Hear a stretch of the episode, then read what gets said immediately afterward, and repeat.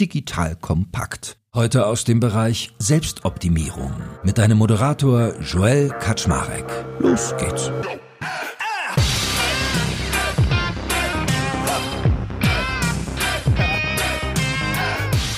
Hallo Leute, mein Name ist Joel Kaczmarek. Ich bin der Geschäftsführer von Digital Kompakt und heute wieder mal eine kleine CEO-Betrachtung. Und zwar habe ich mit Ijad Madisch, einen alten Bekannten, heute im Gespräch.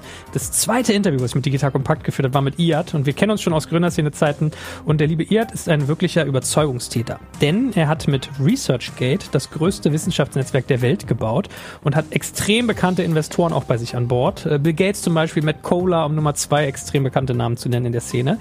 Und hat da, würde ich sagen, so alles an Erfolg mitgenommen, was geht. Die Kanzlerin war bei ihm zu Besuch, er hat krasse Investoren am Start, er hat Investmentgelder bekommen, er hat es geschafft, wirklich Relevanz aufzubauen im Bereich der Wissenschaft.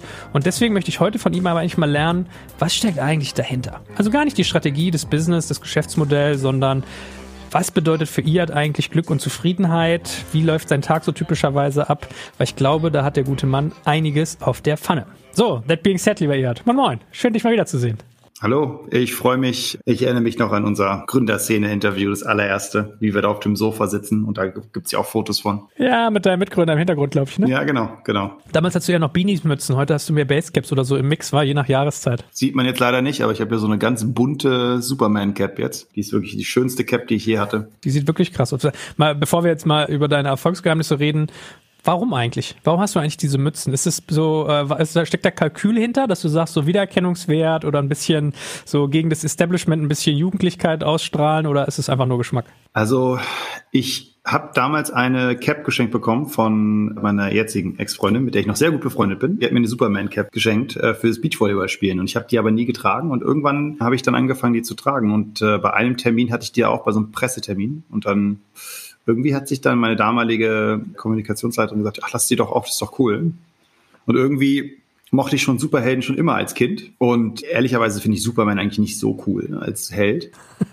Ich finde eigentlich Batman besser. Und ich hatte auch eine Batman-Cap an, als wir unser Digital-Kompakt-Interview hatten. Das weiß ich noch, die schwarze. Stimmt. Genau, aber ich finde irgendwie, man sollte das tragen, worauf man Bock hat. Und egal, ist unabhängig des Alters. Und ich fand schon immer irgendwie Superhelden gut und das so also ein bisschen ironisch trage ich dann die Superman-Hat. Ich erinnere mich, als Merkel bei dir war, meine ich, hattest du Stiefel an, eine graue Jeans und so einen lilanen Pullover und eine Beanie-Mütze, glaube ich, ne? Genau. Guck mal, wie das mal verfängt, ne? Ja, so ist das. Und natürlich beim Digitalratsbild mit kurzer Hose und Superman-Cappy. Ja, stimmt, das weiß ich noch. Da habe ich gedacht, da war ein Ticken drüber, aber gerade deswegen hat es auch funktioniert. Aber okay, ist ja aber schon mal ein interessanter Einstieg, wenn wir über Erfolg reden, dass du sagst, Heldenthema, ja? Also viele Leute haben ja auch so ein Heldenkomplex. Ist es bei dir so, dass du ein bisschen dir selber so eine Art Rettermission auch auferlegt hast? Weil ich weiß, du sagst ja, zu deinen Investoren hast du damals gepitcht, was ist dein Ziel? Du möchtest den Nobelpreis für Medizin gewinnen und willst die Wissenschaftswelt verbessern. Muss man ein bisschen sowas haben, ein bisschen Heldenkomplex, damit man so hohe Ziele verfolgt? Ich weiß immer nicht. Jetzt kommt ein kleiner Werbespot. Aufgepasst! Wusstest du, dass HR-Teams heutzutage mit mehr Aufgaben denn je konfrontiert sind? In der aktuellen Studie HR-Trends, die Zukunft der Personalarbeit 2024 von Sage, wurden HR-Teams aus 7 verschiedenen Ländern und über 20 Branchen befragt, um top aktuelle Insights in der Entwicklung des Personalwesens zu geben. Sage entwickelt HR-Tools und Software für dein Unternehmen, um Lohnabrechnungen, Personalmanagement, Buchhaltung und mehr zu vereinfachen. So, und die Studie von Sage zeigt unter anderem, dass ganze 91% der HR-Teams angeben, dass ihre Arbeitsbelastung im letzten Jahr zugenommen hat, aber gleichzeitig glauben 79% der Befragten, dass Automatisierung ihre Prozesse zukünftig verbessern und Zeit sparen kann. Ebenfalls spielt auch KI eine große Rolle. Derzeit nutzen etwa 1/3 bereits Chatbots wie ChatGPT in ihren Prozessen und ca. 3/4 der PersonalleiterInnen sind sich bereits sicher, dass KI die Arbeitsweise im HR revolutionieren wird. Du merkst, die Studie ist vollgepackt mit Statistiken, überraschenden Erkenntnissen und Tipps für HR-Führungskräfte, die vorankommen wollen und zeigt eine Momentaufnahme der sich stetig wandelnden Rolle von HR heute. Am besten schaust du dir die Studie HR-Trends, die Zukunft der Personalarbeit 2024 selbst an. Unter digitalkompakt.de/Sage, S-A-G-E, kannst du sie dir komplett kostenlos herunterladen. Und wie immer findest du alle Infos auch auf unserer Sponsorenseite unter digitalkompakt.de/Sponsoren. Werbung Ende. Was vorher da ist, ist vorher dieser Komplex da und das kreiert dann die Energie Oder ist die Energie da und man wird dann irgendwie größenwahnsinnig und bekommt diesen Komplex? Ist schwierig zu sagen. Das Einzige, was ich sagen kann, ist, dass, glaube ich, viele Wege zum Erfolg führen. Und da muss man auch gleich keinen Komplex haben. Ich glaube, es gibt einem extrem viel Energie. Also mir gab es damals sehr viel Energie, zu wissen, dass mit dem, was ich tue, ich Leben verändern kann auf der Welt. Und das gibt es wenig im Startup-Welt. Ne? Viele reden darüber, viele denken, sie tun es. Aber ganz ehrlich, es tun eigentlich nur ein ganz kleiner Anteil von den wirklichen Startups, die dann auch sich committen, auf eine sehr lange Zeit dieses Startup aufzubauen, was wir halt als Unternehmen und auch als Team gemacht haben. Ja, na, vor allem ist bei dir so, ich glaube, du hast nicht gegründet, um zu verkaufen, ne? Das gibt ja viele, die irgendwie unternehmerisch tätig werden und das als so ein Lifestyle begreifen. Und wie gesagt, also ich glaube, ist ja immer eine Ansage. Ich will einen Nobelpreis gewinnen. Hört man, das haben die wahrscheinlich auch nicht so oft gehört, deswegen kam es wahrscheinlich auch so gut an. Aber wenn wir mal einen ganz kleinen Schritt zurückgehen, was bedeutet denn für dich eigentlich Erfolg? Wie definierst du das für dich? Ganz schwierige Frage. Ich glaube, Erfolg ist etwas, was multidimensional ist. Also ganz über allem steht, würde ich sagen, innere Zufriedenheit. So würde ich Erfolg definieren für mich. Und diese innere Zufriedenheit wird am Ende des Tages dadurch kreiert, dass ich mit den Dingen, die ich mache oder auch über die ich nachdenke, ein Gefühl von Erfüllung habe. Man lernt halt in diesem ganzen Weg, den man halt bestreitet, merkst du relativ schnell, dass du eigentlich diese ganzen externen Sachen eigentlich irrelevant sind. Ja, ich habe das ja auch, ich weiß noch, damals gab es den Deutschen Gründerpreis, den wir gewonnen haben, und dann wollte ich da eigentlich gar nicht hin, hatte damals schon nicht so Lust und gesagt, naja, also diese Preise, die sind halt nichts, das gibt mir nichts, das gibt auch dem Unternehmen nichts, das sagt ja nichts so. Und ich war auch wenig auf Konferenzen. Ne? Ich glaube, viele andere CEOs würden den Erfolg, von dem wir haben, viel mehr so auf Konferenzen ausschlachten oder auch viel häufiger irgendwo auflaufen. Das haben wir immer nicht gemacht. Deswegen ist auch einer unserer Kulturwerte bei ResearchGate Impact over Hype. Und so habe ich auch immer das Gefühl gehabt. Und immer mehr hat sich auch der Impact over Hype-Gedanke nach innen bei mir gerichtet. Und das ist das für mich auch, wo ich Zufriedenheit und Glück, oder erstmal Zufriedenheit, Glück ist nochmal was anderes, aber Zufriedenheit irgendwie erlangen kann. Mhm.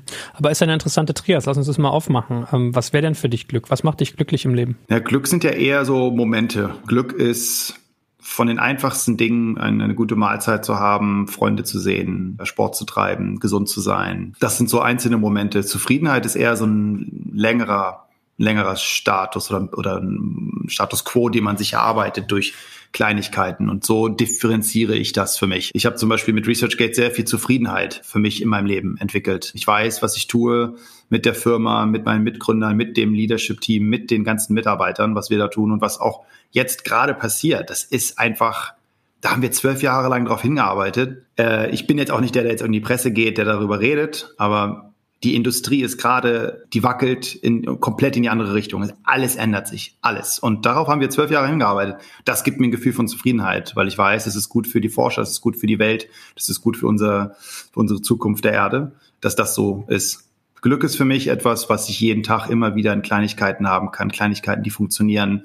Und dann habe ich ein Glücksgefühl. Das kann, wie gesagt, von eine Bahn dann doch noch bekommen haben oder eine Fahrradtour, wenn es irgendwie ein wärmerer Sommertag gewesen ist und am Ende ist es dann ein bisschen kühler. Das sind so die Momente, die dann Glück sind, die sich dann eher dem anderen, also anlehnen, dem größeren Ganzen. Ja, aber voll interessant. Dann ist Zufriedenheit für dich sozusagen Langzeitglück, wenn ich das jetzt richtig übersetze. Ja, genau. So würde ich das sehen, ja. Und ich meine, ich weiß ja von dir, dass du in Harvard studiert hast und eigentlich gelernter Virologe bist. Also du hättest auch Arzt werden können und kannst das Geschehen in der Welt draußen, glaube ich, gerade besser verstehen als wahrscheinlich 90% aller Deutschen.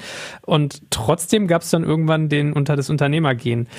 Es wären ja viele Menschen auch, glaube ich, zufrieden damit oder hätten sich so gefühlt, dass sie irgendwie Impact haben, wenn sie Arzt geworden wären.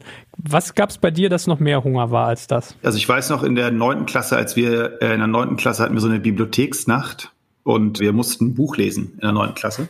Und jeder sollte sich ein Buch lesen und dann haben wir auf dem Boden in der Bibliothek übernachtet. Und dann am nächsten Tag mussten wir das Buch den anderen Schülern und dem Lehrer vorstellen, Lehrerin vorstellen. Und dann hatte ich damals ein Buch über HIV mir genommen, hatte das dann gelesen und gesagt, wow, wenn man HIV lösen würde als Krankheit, als Problem, würde man nicht nur gesundheitlich die Menschen besser machen, sondern auch ein soziales Problem lösen, ne? Die Stigmatisierung dieser Menschen. Das war so, wie gesagt, wow, ich möchte das und dafür will ich den Nobelpreis gewinnen.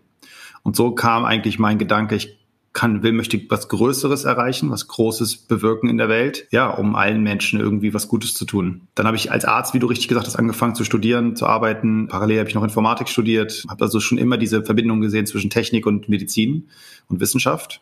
Und habe dann einfach realisiert, als ich dann fertig mit dem Studium war, dass ich denke, dass ich mit der Plattform, wenn ich es schaffe, alle Forscher der Welt in eine Plattform zu bringen, dass ich damit viel mehr erreichen werde, als wenn ich als einzelner Arzt weiterarbeiten würde. Und das war dann die Entscheidung, zu sagen, ich gehe das Risiko ein und fokussiere auf das Startup-Bild, also auf die Startup-Aufbau, das Unternehmen-Aufbau, was natürlich am Anfang auch sehr viel Gegenwind gebracht hat, sowohl aus familiären Kreisen, aus universitären Kreisen. Mein ehemaliger Professor, für den ich gearbeitet habe, war nicht glücklich. Aber das ist das, was dann auch wiederum interessanterweise einem die Energie gibt. Ich bin so, ja, manche lassen sich davon beeinflussen. Das ist für mich Energie, wenn ich merke, dass alles gegen einen spricht. Es hat ja aber eigentlich auch total den Charme, dass du in einem Metier warst, wo man ja eigentlich als Rädchen erzogen wird. Also Ärzte funktionieren ja wirklich zu immer größer werdenden Rädern, da ausgebrochen bist und dass du auch selbst den Kleidungsstil komplett abgelehnt hast, weil normalerweise ist der Arzt ja eigentlich der Gott in Weiß, ja, der Kittel ist so wie die Uniform des Arztes und du rennst mit Basecap rum, mit Beanie-Mütze und sozusagen so total gegen den Strich. Ich bin auch so ein Typ wie du, ich ziehe auch Energie manchmal aus der Reibung, aber kannst du Menschen, die sowas nicht haben, das erklären, woher du die Energie nimmst, dich gegen solche Widerstände durchzusetzen und sogar daraus Freude ziehst? Ich glaube, die Tatsache, dass ich schon immer anders war, weil ich bin in einer Welt, in Deutschland aufgewachsen, als es einfach noch nicht so viele Ausländer oder ausländisch Aussehenden an allen Schulen so gab. Ich war der Einzige bei mir am Gymnasium. Gerade am Gymnasium gab es wenige. Das heißt also, ich war damals schon anders. Ne? Ich sah anders aus und musste mich immer beweisen, musste immer sozusagen... Reibung war eigentlich Teil meines Lebens, konstant. Ja. Meine Mutter, die zum Beispiel dann, wenn wir dann meine Eltern irgendwie einkaufen waren oder so, meine Eltern nicht so gut Deutsch können, musstest du als 7-, 8-, 9-, 10-Jähriger schon derjenige sein, der mit übersetzt, der dann da auch die Nuancen versteht, wenn Äußerungen von der anderen Seite waren, die sozusagen rassistisch waren. Rassistisch oder auch jemanden ins Lächerliche gezogen hat. Und das hast du schon mitbekommen als Kind.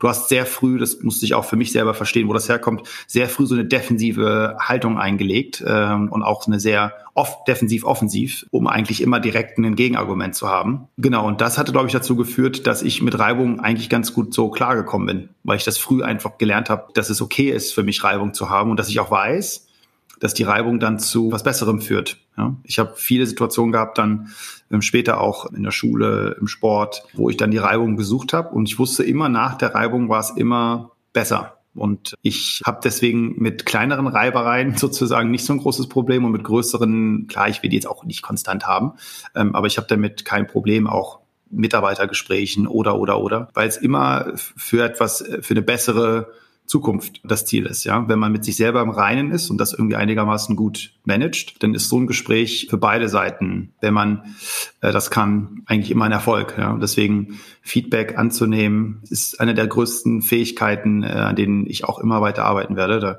kann ich nur Thanks for the Feedback von Douglas Stone, das Buch, empfehlen, die gesagt hat, wie man Feedback gibt, ist eigentlich fast egal. Wir müssen eigentlich Leute coachen, wie man Feedback annimmt. Das ist ein sehr, sehr gutes Buch. Und das hat mir sehr, sehr viel verändert in mir, das zu verstehen. Und das hat dann auch dazu geführt, dass ich die Reibung eher als Fortschritt sehe. Aber finde ich guter Insight, weil ich habe das auch oft erlebt, dass Menschen, die eigentlich frei von Reibung groß werden, gar nicht so eine Resilienz entwickeln. Also es ist eigentlich eher besser, wenn man mal in frühen Jahren vielleicht auch mal Widerstände erlebt, als wenn man die ganze Zeit so behütet ist. Jetzt hast du eben schon ein bisschen von deinem Familien-Background angedeutet. Wo kommst du denn eigentlich her und was ist deine Abstammung? Also wo liegen deine Wurzeln, deine kulturellen? Lustigerweise habe ich dich nie als ausländisch wahrgenommen, obwohl du hast jetzt einen leicht bräunlichen Hautton. Also man sieht schon, du hast wahrscheinlich irgendwie sowas in Richtung Persisch oder ich weiß es gar nicht, aber erzähl mal. Ja, meine Eltern kommen aus Syrien, Genau, und meine Eltern sind 1964 nach Deutschland gekommen, also sehr lange, es war dann die Zeit, als Deutschland händeringend Ärzte gesucht hat. Genau, und der Name ist aber persisch, ja, und bedeutet die Erfindung, also Ijad, was irgendwie lustig ist. Ja. Ah, cool. Und wo bist du geboren oder also in welcher Stadt? Wolfsburg. Oh, okay. Ja, krass. Okay. Also hast du diese Reibung wahrscheinlich auch relativ regelmäßig, weil ich meine, ist ja sehr, ich hätte gesagt, relativ konservativ, so neutral, also irgendwie kein Ausschlag in irgendeine Richtung. Wolfsburg ist für mich so relativ... Genau, ich bin ja dann aufgewachsen in der Nähe von Eschede. Ich weiß nicht, ob du dich noch an Eschede erinnerst. Bahnunglück. Ja, genau, das ICE zu Unglück. Da bin ich aufgewachsen in der Gegend und ja, hatte dann natürlich, wie immer, du hast da den Dörfern, hast du immer rechts angehauchte Leute. Aber ehrlicherweise habe ich dieses Gespräch auch da immer gesucht und auch immer die Reibung gesucht. Ich habe da nie Angst gehabt. Ich weiß nicht warum. Also ich weiß auch noch, wie ich damals beim Schützenfest, gab es eine Schlägerei irgendwie und dann ist ein Rechtsradikaler von einem Nicht-Rechtsradikalen mit einer Flasche über den Kopf gezogen und der lag dann da und es hat ihm keiner geholfen. Und ich war 16 oder so. Und ich bin hin und habe sozusagen seinen Kopf gehalten. Und dann hat mich einer hinter mir gefragt, warum machst du das? Der ist doch rechts. Und dann habe ich gesagt, er ist aber trotzdem ein Mensch. Und also ich habe da nie so, für mich war das immer, ja, ich bin dem Konflikt häufig entgegengegangen, um auch zu zeigen, dass man damit Wände aufbrechen kann, die dann zu etwas Besserem führen können. Ja, voll mega. Hast du Geschwister eigentlich? Oh ja, ich habe 4 Schwestern und einen Bruder. Ich bin der Jüngste. Ach, ehrlich? Ja. Ich hätte jetzt ja, aber da gibt's ja auch so interessante Konstellationen. Also man sagt ja oft so, der Älteste ist so der Außenminister, der irgendwie ein bisschen der Höfliche, der Joviale, der Mittlere ist der mit den Ellenbogen, der Kleinste ist so das Nesthäkchen. Also du warst so ein bisschen aber der kleine Kämpfer sozusagen. Ja, meine Mutter wollte mich sogar abtreiben. Meine Mutter hatte nämlich schon 5 Kinder und die Geburt war nicht ohne für sie, weil sie schon einfach wusste, okay, 5 Kinder und gegebenenfalls wird es eine Fehlgeburt. Und dann hatten die auch schon Termin. Und sind dann auf dem Weg dorthin und auf dem Weg dorthin hat meine Mutter gesagt, nee, komm, eins kriegen wir noch. Und die hat sich dann auch noch einen Jungen gewünscht, aber ich habe bis zur Geburt, hat man es nicht gesehen, was ich dann werde. Und dann bin ich ein Junge geworden. Da hat sie sich auch gefreut und gesund auch und jetzt bin ich hier. Wie ist so euer Familienzusammenhalt? Also verbringt ihr viel Zeit miteinander oder seid ihr über das ganze Land verstreut oder vielleicht sogar einen Kontinent? Nee, Deutschland. Wir sind alle in Deutschland verstreut. Doch, der Zusammenhalt ist gut. Wir treffen uns regelmäßig und ja, wir haben hier natürlich viele Neffen und Nichten schon. Ja, ich bin der einzige von 6 Kindern, der noch keine Kinder hat, soweit ich weiß. Genau, da meine Mutter wartet sehnlichst danach, dass ich auch Kinder kriege. Ich finde ja sowas immer ganz interessant, was so der Stall ist, aus dem man kommt. Also deine Eltern waren dann auch Mediziner, habe ich das richtig rausgehört, wenn du sagst? Nur mein Vater, genau, ja. Mhm. Meine Mutter war CEO von 6 Kindern. Well deserved, ne? Aber ehrlich, ja. Darf man auch echt als Job anerkennen, auch wenn es nur 1 ist. Und konservativ eigentlich groß geworden, auch gläubig oder eher modern? Ich würde sagen, modern, muslimisch aufgewachsen. Ich habe dann relativ schnell gemerkt, dass welchen Glauben man hat, eigentlich egal ist. Für mich persönlich auch. Bin eher philosophisch angehaucht, lese eher Philosophiebücher und versuche einfach ein guter Mensch zu sein. Aber eher modern muslimisch aufgewachsen. Aber hat dir Glaube auch bei der Erreichung deiner Ziele geholfen oder würdest du dich als eher nichtgläubig? Also eigentlich, sag mal, ein Mann der Wissenschaft wird ja oft immer gefühlt als Atheist wahrgenommen, wobei ich gar nicht finde, dass das so sein muss.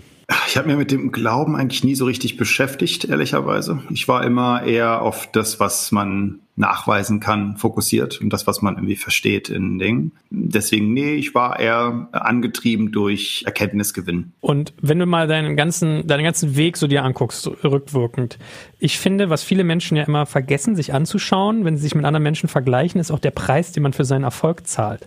Das heißt, man geht ganz oft hin und guckt so, wer hat das größere Auto oder das größere Gehalt. Man fragt aber nicht, welchen Preis er dafür zahlen musste oder was für andere Umstände kommen. Wie ist es bei dir? Wenn du jetzt mal in die Rückschau gehst, gab es Dinge, die es dich gekostet hat, dahin zu kommen, wo du heute bist, die vielleicht auch schmerzhaft waren? Ja, mit Sicherheit, ne? Ich glaube, aber es ist für mich so, hört sich komisch an, aber es ist, ich sehe das gar nicht so, weil der Weg, den ich jetzt bestritten habe, der hat mich ja wirklich, also ich könnte heute sterben und es wäre okay.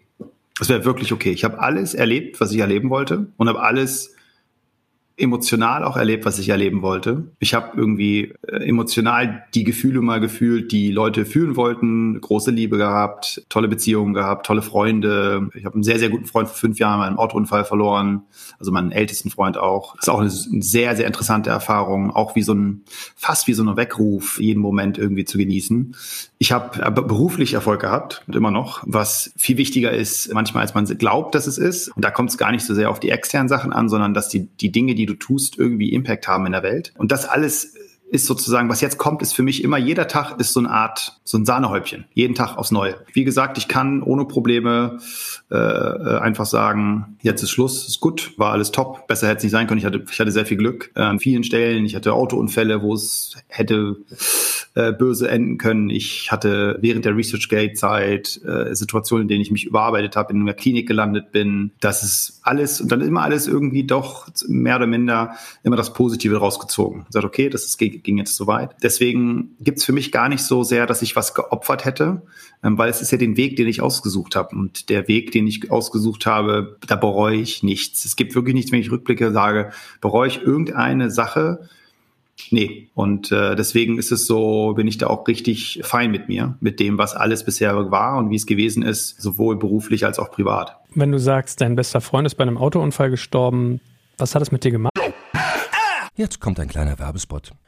Aufgepasst! Wusstest du, dass HR-Teams heutzutage mit mehr Aufgaben denn je konfrontiert sind? In der aktuellen Studie HR-Trends, die Zukunft der Personalarbeit 2024 von Sage, wurden HR-Teams aus 7 verschiedenen Ländern und über 20 Branchen befragt, um top aktuelle Insights in der Entwicklung des Personalwesens zu geben. Sage entwickelt HR-Tools und Software für dein Unternehmen, um Lohnabrechnungen, Personalmanagement, Buchhaltung und mehr zu vereinfachen. So, und die Studie von Sage zeigt unter anderem, dass ganze 91% der HR-Teams angeben, dass ihre Arbeitsbelastung im letzten Jahr zugenommen hat, aber gleichzeitig glauben 79% der Befragten, dass Automatisierung ihre Prozesse zukünftig verbessern und Zeit sparen kann. Ebenfalls spielt auch KI eine große Rolle. Derzeit nutzen etwa 1/3 bereits Chatbots wie ChatGPT in ihren Prozessen und ca. 3/4 der PersonalleiterInnen sind sich bereits sicher, dass KI die Arbeitsweise im HR revolutionieren wird. Du merkst, die Studie ist vollgepackt mit Statistiken, überraschenden Erkenntnissen und Tipps für HR-Führungskräfte, die vorankommen wollen und zeigt eine Momentaufnahme der sich stetig wandelnden Rolle von HR heute. Am besten schaust du dir die Studie HR-Trends, die Zukunft der Personalarbeit 2024 selbst an. Unter digitalkompakt.de/Sage, S-A-G-E, kannst du sie dir komplett kostenlos herunterladen. Und wie immer findest du alle Infos auch auf unserer Sponsorenseite unter digitalkompakt.de/Sponsoren. Werbung Ende. Du hast natürlich Schuldgefühle, weil er kam zum Flughafen, um mich abzuholen. Ich kam aus San Francisco, von einem Board-Meeting und einem Investoren-Meeting. Ich habe dann aus dem Flieger ihm geschrieben und gesagt, hey, ich glaube, ich bin platt, lass uns mal nächstes Wochenende treffen. Und dann ist er halt aus Berlin zurück nach Frankfurt gefahren und ist dann dort verunglückt auf dem Weg. Da denkst du schon so, okay, hätte ich eine andere Entscheidung getroffen, dann würde er vielleicht noch da sein. Das hat relativ lange gedauert, das abzulegen. Und ich habe auch dann gemerkt, ich habe relativ wenig Zeit mit ihm verbracht die letzten Jahre. Das war so ich meine, du kennst die Zeit noch bei ResearchGate, das war so ab 2011, als er Benchmark investiert, das erste Silicon Valley Investment überhaupt in Berlin. Ich glaube, wenn du das Risikokapital, was in 2010 und 2011 nach Berlin geflossen ist, glaube ich, 80% in ResearchGate geflossen. Das haben wir immer mal nachgeguckt. Das musste man sich mal vorstellen. Das ist ja absolut surreal, jetzt, wenn man drüber nachdenkt, wie viel jetzt nach Berlin fließt. Dann 2012 Founders Fund investiert, Peter Thiel, ne? Gut, jetzt Peter Thiel, aber der war damals schon verrückt. Dann Bill Gates investiert. Also es war da bist du von einem zum nächsten. Es ging immer weiter. Und dann denkst du schon drüber nach, okay, habe ich eigentlich genug Zeit mit ihm verbracht die letzten Jahre? Und die Antwort ist definitiv nein, habe ich nicht. Und es hat relativ lange auch gedauert, bis ich das so verarbeitet habe für mich, als zu sagen, okay, da hat mir auch die Mutter von meinem Kumpel Alex geholfen. Die hat gesagt, hey, der kam wirklich ein paar Wochen vorher und hat gesagt, ich weiß, dass ihr wenig Zeit habt, aber der wird was Großes machen. Und ich weiß, er baut ein sehr wichtiges Unternehmen auf und mir ist das egal. Jede Minute, die ich mit ihm habe, das reicht mir. Weil wir uns seit der 12., 11. Klasse kennen. Und deswegen... Ja, du denkst schon drüber nach. Das hätte man vielleicht anders machen können. Aber auch dann wiederum hat das mein Leben danach komplett auf den Kopf gestellt. Ich habe eigentlich alles angefangen zu ändern. Ich habe mich auch um Freunde, Privates wieder mehr gekümmert. Und ich würde nie das Wort Work-Life-Balance benutzen, weil ich mag das nicht. Weil das würde ja bedeuten, dass die Arbeit irgendwas ist, was man gegen das Leben abwägen muss. Aber für mich ist Arbeit auch Leben. Für mich ist das eine Work-Life-Integration. Also wie machst du es clever genug, dass die Arbeit dich nicht aussaugt, aber auch das Nicht-Arbeiten dich nicht aussaugt. Das ist ja auch etwas, was häufig, es macht ja Spaß. Es ist ja nicht, dass ich das mache, weil ich denke, ich muss das machen, sondern weil es mir halt sehr viel Freude bereitet. Und diese Integration, die habe ich viel stärker über Zeit hinbekommen, mit Hilfe auch aller meiner Freunde und Partner bei ResearchGate, die damals natürlich dann auch mir geholfen haben, über den Verlust hinwegzukommen. Ich wollte dich gerade danach fragen, was waren deine Techniken, mit denen du das gemacht hast? Weil da geht es ja um Verlust, da geht es um Schuldgefühle, da geht es um Angst, um Trauer. Also das ist ja ein Cocktail an Emotionen, der da auf einen einprasselt. Was heißt es für dich, wenn du gesagt hast, ich habe das verarbeitet? Was war das konkret? Ich bin da, glaube ich, ein bisschen speziell, würde ich sagen. Ich habe dann angefangen, sehr viel ich bin ja Mediziner, das heißt, ich verstehe so ein bisschen, was im Kopf so vorgeht. Ich habe dann angefangen, noch mehr mich in Neurowissenschaften einzulesen und zu verstehen, wie Emotionen entstehen, wie die aufgebaut sind, wie rationale Gedanken entstehen und dass es dazwischen nicht so viele Unterschiede gibt. Es sind am Ende des Tages chemische Reaktionen, chemisch-elektrische Reaktionen, die irgendwo im Kopf passieren. Und als ich dann angefangen habe, das zu verstehen, macht das einen ruhiger. Und dann fängt man auch drüber nachzudenken, okay, das Leben besteht halt einfach aus einzelnen Entscheidungen, die immer irgendwie etwas mit sich ziehen und irgendeinen Impact haben oder eine Konsequenz haben. Und so, als ich angefangen habe, das für mich so auseinanderzunehmen, sowohl wie entstehen Gefühle im Kopf, was passiert mit mir innen drin, wie sieht das aus, wie ist das Leben an sich einfach aufgebaut und akzeptiere das einfach. Das einzige Konstante im Leben ist die Veränderung. Und wenn man das für sich so wirklich akzeptiert hat, dann hauen dich auch Veränderungen nicht mehr so um. Ja? Also gerade im Unternehmertum, ja, es ist ja nichts. Wir haben sehr erfolgreiche ersten 5 Jahre gehabt bei ResearchGate, sehr erfolgreich, 5, 6 Jahre. Und dann war ein Teil des Erfolges, war ich, das weiß ich auch. Und dann kam aber auch, und das weiß ich auch, eine Phase, in der ResearchGate auch hätte verschwinden können. Wenn ich als CEO nicht verstehe, dass ich nicht der Angelpunkt bin und das Zentrum bin des Unternehmens der nächsten 5 Jahre. Und das ist etwas, was dann auch wieder Veränderung benötigt, wieder Akzeptanz benötigt. Und diese Gefühle, die dann immer entstehen, helfen dann einem, wenn man es versteht. Für mich, wenn ich das verstanden habe, wissenschaftlich verstanden habe, damit auch besser umzugehen. Was glaubst du, wenn du sagst, Alex war sein Name, glaube ich, dein bester Freund. Ja. Wo ist der jetzt? Was glaubst du, passiert mit uns nach dem Tod? Was sagt der Mediziner? Also,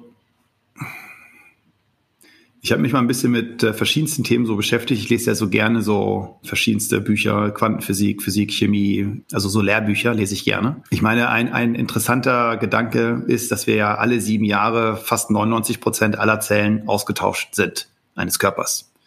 Ja, das heißt also, nach 7 Jahren ist das, was du mal warst, eigentlich nicht mehr, fast nicht mehr da. Also, was bist du dann? Ja, ich denke auch, dass sozusagen wahrscheinlich, da könnte ich ganz tief gehen. Wenn du drüber nachdenkst, wir sind ja am Ende des Tages, wenn du immer tiefer gehst, sind wir ja nichts anderes als Licht. Also du gehst immer weiter runter und am Ende kommst du halt irgendwie an und das ist ja halt irgendwie Wellen, aus denen wir bestehen. Und diese Wellen sind nicht auf uns fokussiert. Ne? Also wenn du schaust, keine Ahnung, ein Atom oder so. Und diese Wellen bauen dich zusammen und mich zusammen zum selben Zeitpunkt. Also was wird passieren? Ich denke, dass irgendwie Erinnerungen oder irgendwas bleibt an Wissen, was halt in irgendwelchen Teilchen bleiben. Und diese Teilchen sind unabhängig voneinander, irgendwo in der Welt verteilt, die dann wieder Neues kreieren. Deswegen, ich weiß nicht, ob dir das mal aufgefallen ist, wenn du träumst du von Sachen, die du vielleicht noch nie in deinem Leben gesehen hast. Warum? Warum träumst du von Sachen, die du nie erlebt hast? Also gesehen hast, auch Elemente, die du noch nie gesehen hast. Und da meine Theorie ist, dass wir aus Sachen zusammengebaut sind, wo teils Erinnerungen drin sind von vorigen Lebewesen, die dann irgendwie sich vermischen mit unserer Wahrnehmung. Da gibt es richtig viele gute Bücher zu, auch wie das Gehirn funktioniert. Und das ist ja auch noch viel spannender, ist es ja, wenn du das Gehirn anschaust, ist, dass Informationen zum Beispiel nicht an einem Ort zu finden sind im Gehirn. Also die Tatsache, dass wir uns kennen, ist nicht abgespeichert zentral irgendwo im Gehirn. Das ist ein Netzwerk. Das ist ja eine Art Competition innerhalb des Gehirns, wer am Ende sozusagen dann die CEO-Aussage hat, was jetzt wahr ist oder nicht für dich in dem Fall. Das heißt also alles zusammen, ich glaube, wir sind dann einfach nur Teil von allem. Wir werden kleine Teilchen werden und aus dem netzt sich dann wieder was Neues zusammen. Ja, ich bin ja immer überzeugter Fan des Energieerhaltungssatzes. Also Energie kann nicht verloren gehen. Und ich habe mal mit jemandem gesprochen, die in so einer Art Hospiz, glaube ich, arbeitet, die Sterbebegleitung macht. Und die hat mir mal erzählt, dass es wohl so sei, man hätte festgestellt, dass Menschen, nachdem sie gestorben sind, immer um die gleiche oder eine ähnliche Grammzahl leichter sind. Ja, von daher, ich finde es total spannend, darüber nachzudenken. Ich glaube das auch, dass da was kommt. Aber gut, nochmal ganz kurz zurück zu unserer eigentlichen Fragestellung oder Ausrichtung. Du hast erzählt, du warst irgendwie mal in der Klinik, weil es zu viel war. Du hast irgendwie deinen Freund viel zu wenig gesehen, wo du dann nicht mehr die Möglichkeit hast, ihn jetzt zu sehen. Und trotzdem empfindest du es aber nicht als Preise deines Erfolgs. Also du sagst nicht, ich habe Zeit mit meinem Freund verpasst oder ich habe es bisher noch nicht geschafft, Kinder in die Welt zu setzen oder ich habe so viel geleistet, dass es mir körperlich nicht mehr gut ging. Also trotzdem hast du eine Wahrnehmung von den Dingen, die du geschaffen hast, dass du es eher auf das Mehr siehst und nicht auf das, was du sozusagen dafür einbringen musstest. Ja, absolut. Weil die Entscheidung habe ich ja zu einem Zeitpunkt getroffen, als diese Informationen noch nicht da waren. Deswegen kann man das ja auch nie, finde ich, bereuen, ist ja meiner Meinung nach wirklich Blödsinn. Ja, denke ich auch. Also, ich sage das auch immer im Unternehmertum. Wir können den Outcome nicht kontrollieren. Das wäre ja zu einfach. Dann würde ja jedes Unternehmen einfach erfolgreich werden, wenn wir sagen, wir wollen alle X erreichen, jetzt erreichen wir alle X. Das Einzige, was wir kontrollieren können, ist der Prozess zu dem Outcome. Und wenn dann der Outcome nicht geklappt hat, können wir den Prozess immer wieder optimieren. und dadurch die Wahrscheinlichkeit erhöhen, dass wir zum Outcome kommen. Aber wenn wir uns immer fokussieren auf den Outcome, dann ist sowas wie Bereuen natürlich möglich. Wenn wir aber sehen, dass der Prozess, das Leben, das Weitergehen optimiert wird durch konstanten Einfluss, durch Freunde, durch Arbeit, durch Eigenentwicklung, dann ist sozusagen das nie zu Ende. Und es wird immer besser. Und deswegen bereue ich nichts, sondern ich weiß, jede Einsicht, jede neuen Datenpunkt, den ich sammle, macht den Prozess besser. Ich bin dann sauer, wenn man zurückblickt und wir haben einen guten Prozess gehabt und wir haben uns aber an den Prozess nicht gehalten für eine Entscheidung. Dann sage ich, das ist doof. Dann werde ich sauer auch über mich. Dann sage ich, okay, Ijad, was hast du da gemacht? Du weißt doch, wie du so einen Prozess hast. Da habe ich für mich für verschiedene Dinge unterschiedlichste Prozesse definiert, wie ich bestimmte Entscheidungen treffen möchte. Da kannst du ja sehr viel machen, um das zu optimieren. Und so sehe ich auch das Leben. Es ist halt ein konstanter Wandel, ein konstanter Prozess, der durch alles, was du erlebst, besser wird. Und einfach nur genau hinhören. Dann lernst du von jedem, von allem, von jeder Situation. Nur hinhören, hinschauen, hinsehen. Dann wirst du weiter wachsen. Also zum Thema Entscheidungsfindung muss ich dich gleich noch mehr befragen, aber vorher will ich trotzdem nochmal an diesen Punkt gehen, was du gesagt hattest, dir wurde es zu viel, du musstest sogar in die Klinik gehen, also sofern du darüber reden möchtest, was war das bei dir? War das so, also das, was man mittlerweile so volkstümlich als Burnout bezeichnet, war es Überforderung, war es was eher Körperliches, war es was eher Mentales, was war es bei dir, was dich aus der Bahn geschossen hat? Also ja, die Symptome natürlich waren sowohl körperlich als auch mental, die ich dann hatte, und das Thema war eigentlich nur, dass ich den Job so gemocht habe, dass ich einfach weitergearbeitet habe. Es ist ja wie eine Droge, ne? Deswegen heißt es ja auch Workaholic. Wenn du etwas machst, was du einfach richtig gerne machst, dann machst du halt davon irgendwann leider zu viel. Und das habe ich dann auch gemacht. Und das hat dann dazu geführt, dass ich ja nicht nur einmal, sondern auch zweimal in die Klinik musste, in Abständen. Du denkst immer, du hast es dann im Griff. Ja, jetzt geht's und dann weißt du, wie es geht. Und dann aber machst du immer wieder doch zu viel, ja. Genau, und das ist jetzt sozusagen etwas, womit man halt irgendwie lernen muss, umzugehen, dass man seine Grenzen besser versteht. Und das meine ich auch mit Prozess, dass man halt nicht eine Maschine ist, sondern halt dann doch ein Mensch. Und da gibt's halt leider Grenzen, die man dann leisten kann. Sowohl Zeit als auch mental, als auch körperlich, die man dann da investieren kann, um dann an das Ziel zu kommen oder ein Teilziel zu erreichen. Also ich glaube, ich hatte das 2012 und jetzt, as we speak, habe ich gemerkt, war ich wieder so 11:55. Ich glaube, ich habe mir jetzt auf 11:55 schon ein bisschen verbessert, aber ich kenne, glaube ich, die Abgründe ganz gut, in die man da blickt, und wäre trotzdem neugierig, deine noch ein bisschen näher kennenzulernen. Also was war denn dein Wake-up-Moment? Was hat dich sozusagen dazu gebracht zu sagen, also Klinik habe ich nicht geschafft, auch weil ich immer, also da hätte ich gedacht, dann würde ich mal denken, oh Gott, dann ist wirklich schlimm, wenn man sowas macht. Das muss man sich also auch trauen, also da gehört auch Mut zu, finde ich. Aber was waren deine Symptome und was war so dein Wake-up-Call? Also ich hatte Symptome, bei mir war das, also vor allem alles im Darm herum. Ich bin ja auch Arzt, das heißt also ich verstehe das, okay, kann das jetzt eine Blinddarmentzündung sein oder dann fängst du an sozusagen zu überlegen, kann das eine Infektion sein, bist du vielleicht krank? Und genau, und dann bin ich in die Charité und in der Charité, die kennen natürlich auch dann den ResearchGate-Gründer, wenn du da aufläufst, ja, das sind ja viele, viele Nutzer. Ja, und dann habe ich natürlich meine komplette Differentialdiagnose schon mal so hingeschrieben, so ungefähr, ja, ich könnte das sein, könnte das sein, könnte das sein. Da meinte dann irgendwann einer so, ja, ich glaube, es ist aber eher psychosomatisch, also du bist wahrscheinlich ausgebrannt, ja. Und ich hatte richtig Bauchschmerzen, richtig dolle Schmerzen. Es war Wahnsinn, wie lange also ich musste einfach Pause machen, dass es dann wegging. Dann hatte ich das zweite Mal, das ist nicht lange her, hatte ich Herzprobleme, eine Herzrhythmusstörung, ja.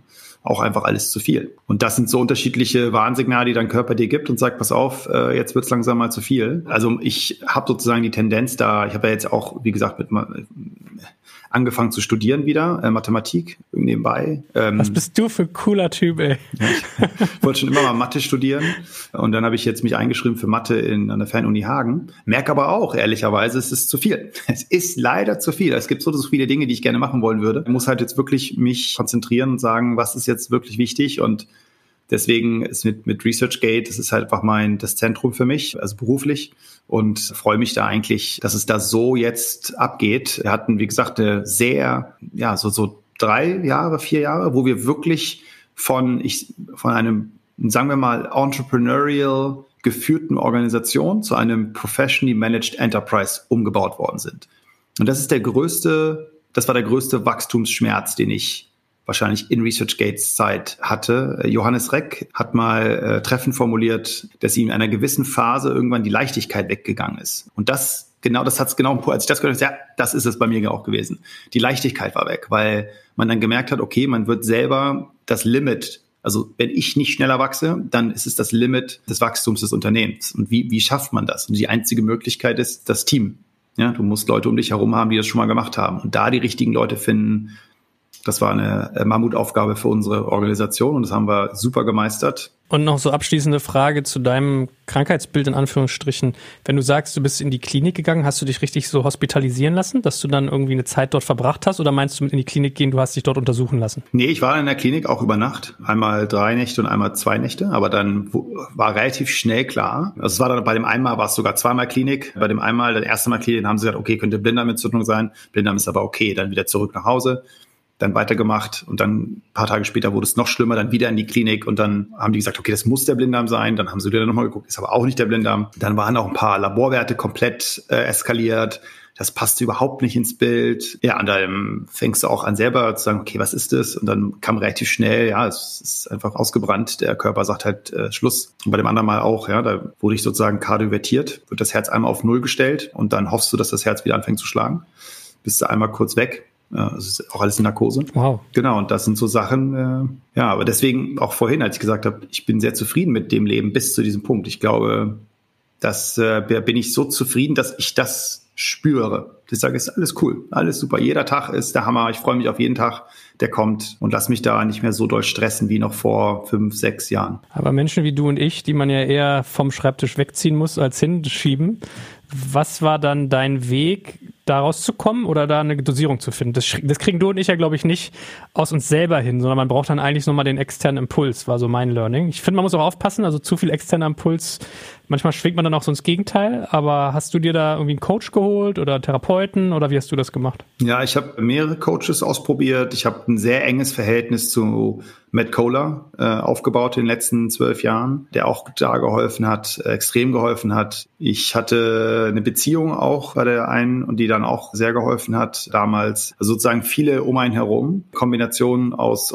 Coaches, aus Freunden, dann Matt. Ich finde Matt ist, also es ist eine der Glücksgriffe meines Lebens, diese Person getroffen zu haben. Also ohne ihn wäre ich nicht der, wer ich wäre. Und auch ResearchGate wäre nicht das, was es ist heute. Ohne, also das würde er niemals sagen. Er ist sehr, sehr bescheiden, aber das ist einfach so. Also die Kombination aus allem. Und dann gemerkt, okay, ich habe ja schon auch immer sehr viel Sport gemacht in den letzten 6, 7 Jahren. Ich habe sehr viel Beachvolleyball gespielt, sehr viel trainiert. Aber auch da gemerkt, okay, du kannst nicht versuchen, das Beachvolleyball auf ein Profi-Level oder Halbprofi-Level zu heben. Du hast noch einen Job und einfach alles geht ja einfach nicht. Ja, das war, glaube ich, so. Man muss halt Prioritäten setzen. Und dann fängt man an. Ich kenne es so gut. Ich finde mich erschreckend in dir wieder, wenn man dann alles macht. Du hast sozusagen eigentlich nur die Möglichkeit, Amateur-Zeitniveau reinzusetzen, erwartest aber irgendwie Deutschland- oder Weltspitze sozusagen zu performen. Ja, kenne ich. Ich weiß gar nicht, ob das für normale Menschen verrückt klingt oder so, aber ich weiß das haargenau, was du meinst. Wenn man was macht und ist dann nicht outstanding, dann bist du voll gefrustet, hast aber auch gar nicht die Zeit, da mehr zu investieren. Ja. Ich habe ein Zitat im Kopf, was jemand mal bei dich gesagt hat, der mit dir zeitlang irgendwie sehr intensiv zusammengearbeitet hat, wo ich dann so meinte, warum bist du nicht mehr da, was ist das Thema? Und dann sagte er zu mir, der Ijad, der duldet keine Götter neben sich.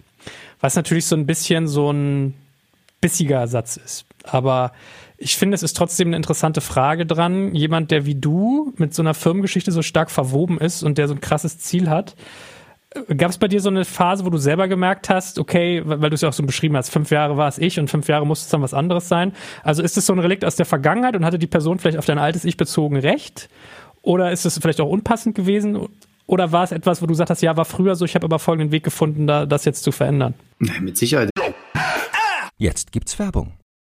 Aufgepasst, heute möchte ich dir einen unserer Partner vorstellen, der für dich wichtig ist, wenn du einen Börsengang planst und gut abgesichert sein möchtest. Und zwar Risk Partners, einen renommierten und führenden Spezialversicherungsmakler, der sich auf die Absicherung anspruchsvoller Haftungsrisiken im Zusammenhang mit IPOs, Dual-Listings, SPAC, De-SPAC-Transaktionen und allgemeiner Kapitalmarkthaftung im Rahmen der D&O-Versicherung spezialisiert hat. Um auf dem IPO-Projekt nicht in Haftungsfallen zu laufen, übernehmen die erfahrenen ExpertInnen von Risk Partners die verantwortungsvolle Aufgabe, die Risiken im Zusammenhang mit Prospekt- und Kapitalmarkthaftung zu minimieren und in maßgeschneiderten Versicherungsschutz zu verbriefen. Dabei liegt der Fokus gleichermaßen auf der professionellen Beratung und Platzierung der persönlichen Haftung eures Boards und der Emittentenhaftung sowie anderer wichtiger beteiligter Stakeholder wie Banken und Wirtschaftsprüfer. Erfolgsfaktor von Risk Partners in vergangenen Deals ist das eingespielte Team, das bestens vernetzt ist, auch in internationalen Märkten, um weltweite Versicherungskapazitäten abrufen zu können. So können auch Versicherungssummen von mehreren 100 Millionen Euro ideal strukturiert und prämieneffizient gestaltet werden. Das Team hat bereits Unternehmen aus dem DAX- und MDAX-Segment erfolgreich bei Transaktionen begleiten dürfen und hat insbesondere auch Track Record bei zahlreichen Nasdaq-IPOs bekannter deutscher Foreign-Filer aus den Branchen Life Sciences und Tech. Wenn ihr also einen Börsengang plant oder auch eine Kapitalaufnahme oder Listing ansteht, meldet euch gerne bei Risk Partners. Dafür habe ich euch unter digitalkompakt.de/riskpartners in einem Wort geschrieben eine Weiterleitung eingerichtet für alle Fragen zu Risiken und passendem Versicherungsschutz. Und wie immer findest du alle Infos auch auf unserer Sponsorenseite unter digitalkompakt.de/sponsoren. Jetzt geht's weiter mit dem Podcast. Die Person recht aus ihrer Sicht, ne? Also da war bestimmt vieles Wahres dran. Das ist ja, glaube ich, auch das, was ja dann gerade in dieser frühen Phase und Frühphase sind halt so, wenn die Entscheidungen, die du triffst, erfolgreich sind und du hast dann Leute um dich herum, die dann andere Entscheidungen treffen wollen, dann musst du schon sehr viel persönliches Wachstum reinstecken und Energie reinstecken, zu akzeptieren, okay, wir trauen jetzt mal jemandem anderen etwas zu. Und mit Sicherheit ist da sehr, sehr viel dran, was die Person gesagt hat. Ich glaube, wenn man jetzt sich das Leadership-Team anschaut, wir haben wahrscheinlich einer der besten Leadership-Teams Europas. Und ich bin da nur noch ein kleiner Teil dieses Leadership-Teams, was der Hammer ist. Ja, ich glaube, man lernt relativ schnell, dass der Erfolg des Unternehmens und auch der persönliche Erfolg, also die Bestätigung, also die größte Gefühl von Fortschritt spüre, ist, wenn ich sehe, dass das Team funktioniert.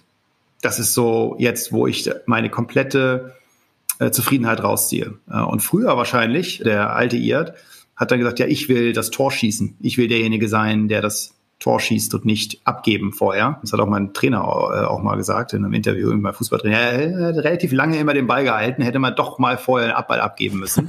Und das war die Mentalität, die ändert sich. Und ich glaube, dass das auch ein wichtiger Faktor ist, das, was sehr stark häufig unterschätzt wird, wenn man ein Startup gründet und das in ein Grown-up umwandeln will und diese Erfahrung mitnimmt und deswegen auch, ja, das so zu verstehen, dass das Team am Ende der Faktor ist und das ist dann nicht eine Einzelperson, sondern es ist die Interaktion zwischen den Leuten.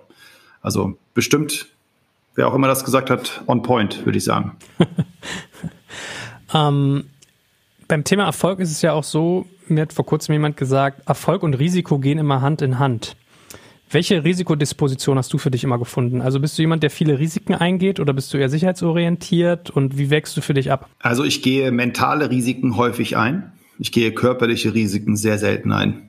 Das ist die Differenzierung. Also ich habe nichts dagegen, alles auf eine Karte zu setzen, mental. Und sagen, oh ja, wir machen das jetzt so, wir entwickeln das wird funktionieren. Lass uns mal alle in diesen Weg gehen. Wenn du aber irgendwie, ich hatte vor kurzem eine gute Freundin oder eine Freundin kennengelernt, die ist so Stuntfrau und wenn ich mit der unterwegs bin, ist immer Action. Immer. Und ist ja jetzt nicht, dass ich irgendwie so ein Bewegungslegastheniker bin, aber ich habe einfach Schiss. Ich habe einfach so, wenn ich das jetzt so mache, was passiert denn dann? Und dann sagt sie immer, jetzt mach einfach mal den Kopf aus, jetzt mach. Und genau, da habe ich, würde ich sagen, körperliche Risiken, da habe ich immer Respekt vor und auch Angst, wahrscheinlich auch Erziehung, also meine Eltern haben gesagt, nein, nicht auf den Baum klettern, sonst brichst du dir eine Hand oder so. Und mentale Risiken, da habe ich mich immer ausgetobt. Ja, da habe ich auch, wir wurden ja vor 5 Jahren von dem größten Verlag der Welt, Wissenschaftsverlag der Welt und immer noch verklagt. Und ich war immer davon überzeugt, dass wir da rauskommen werden, weil das, was wir tun, wichtig für die Welt ist. Und das habe ich nie als Leute sagen, hast du da kein Druckgefühl oder so? Nein, weil ich einfach überzeugt bin von dem, was wir tun. Und im Kopf kann ich so Risiken, die mentaler Natur sind, besser handeln und auch besser verarbeiten. Aber körperlich brauche ich immer ein bisschen, um ein Bewegungsbild erst abgespeichert zu haben. Und dann kann ich mich entspannen. Aber wenn du sagst mentale Risiken, dann meinst du auch wirtschaftliche? Also wenn du jetzt zum Beispiel, versetz dich mal in die Lage zurück, du hattest überhaupt kein Geld, du hättest keine Investoren gekriegt, es wären nicht 80% der Silicon Valley Gelder in dem Jahr in deine Firma geflossen, sondern es hätte geheißen, nimm eine 500.000 Euro Kredit auf oder das Ding macht die Türe zu. Hättest du sowas gemacht? Ist das deine Risikodisposition? Ganz ehrlich, ich wusste gar nicht, dass man hätte einen Kredit aufnehmen können. Also, vieles von dem. Also, ich habe ja damals diese Information nicht gehabt. Ich glaube, ich hätte einfach Ja, damals wäre es auch schwer gegangen, fairerweise. Ja, wahrscheinlich, ja. Also, ich hätte das gar nicht als Option im Kopf gehabt. Aber ja, theoretisch, wenn es diese Option gegeben hätte und sie wäre, hätte ich mir das überlegt. Ich hatte auch mal in anderen Phasen von ResearchGate auch drüber nachgedacht. Ich habe eine Eigentumswohnung, die halt zu veräußern und damit dann das in die Wohnung, in die Firma zu stecken, weil ich einfach weiß, das ist für mich, wie schon gesagt, das sind so Dinge, die kommen und gehen. Ich habe mich da das sind nie Dinge, die reizen einmal kurz. Einmal kurz denkst, okay, jetzt kannst du dir das leisten oder jetzt kannst du, aber dann merkst du, das ist eigentlich völlig egal. Deswegen, nee, also das würde ich auch eingehen, so Risiken. Jetzt natürlich, ganz ehrlich, ich repräsentiere 240 Mitarbeiter oder 250 und viele Shareholder. Also jetzt muss ich natürlich verantwortungsvoll mit der Situation umgehen. Das heißt also, so ein All-in-Move, der muss immer abgesprochen sein. Man muss sich die richtigen Leute holen. Man muss das mehrmals liegen lassen, nicht sofort entscheiden. Da gibt es verschiedene Abfolgen, wie man Entscheidungen trifft, was für eine Art von Entscheidungen und so weiter und so fort. Deswegen das ist nochmal anders. Aber ja, also sonst bin ich da nicht risikoavers, sondern eher das Gegenteil, wenn es um die Themen geht. Wo du von Entscheidungsfindung sprichst, du hast ja vorhin gesagt, dass du da einen relativ dezidierten Prozess entwickelt hast. Wie triffst du denn Entscheidungen? Ja, da gibt es ja zig Bücher zu. Ne? Es gibt 1000 Bücher zu Entscheidungen treffen. Was muss man machen? Was muss man tun?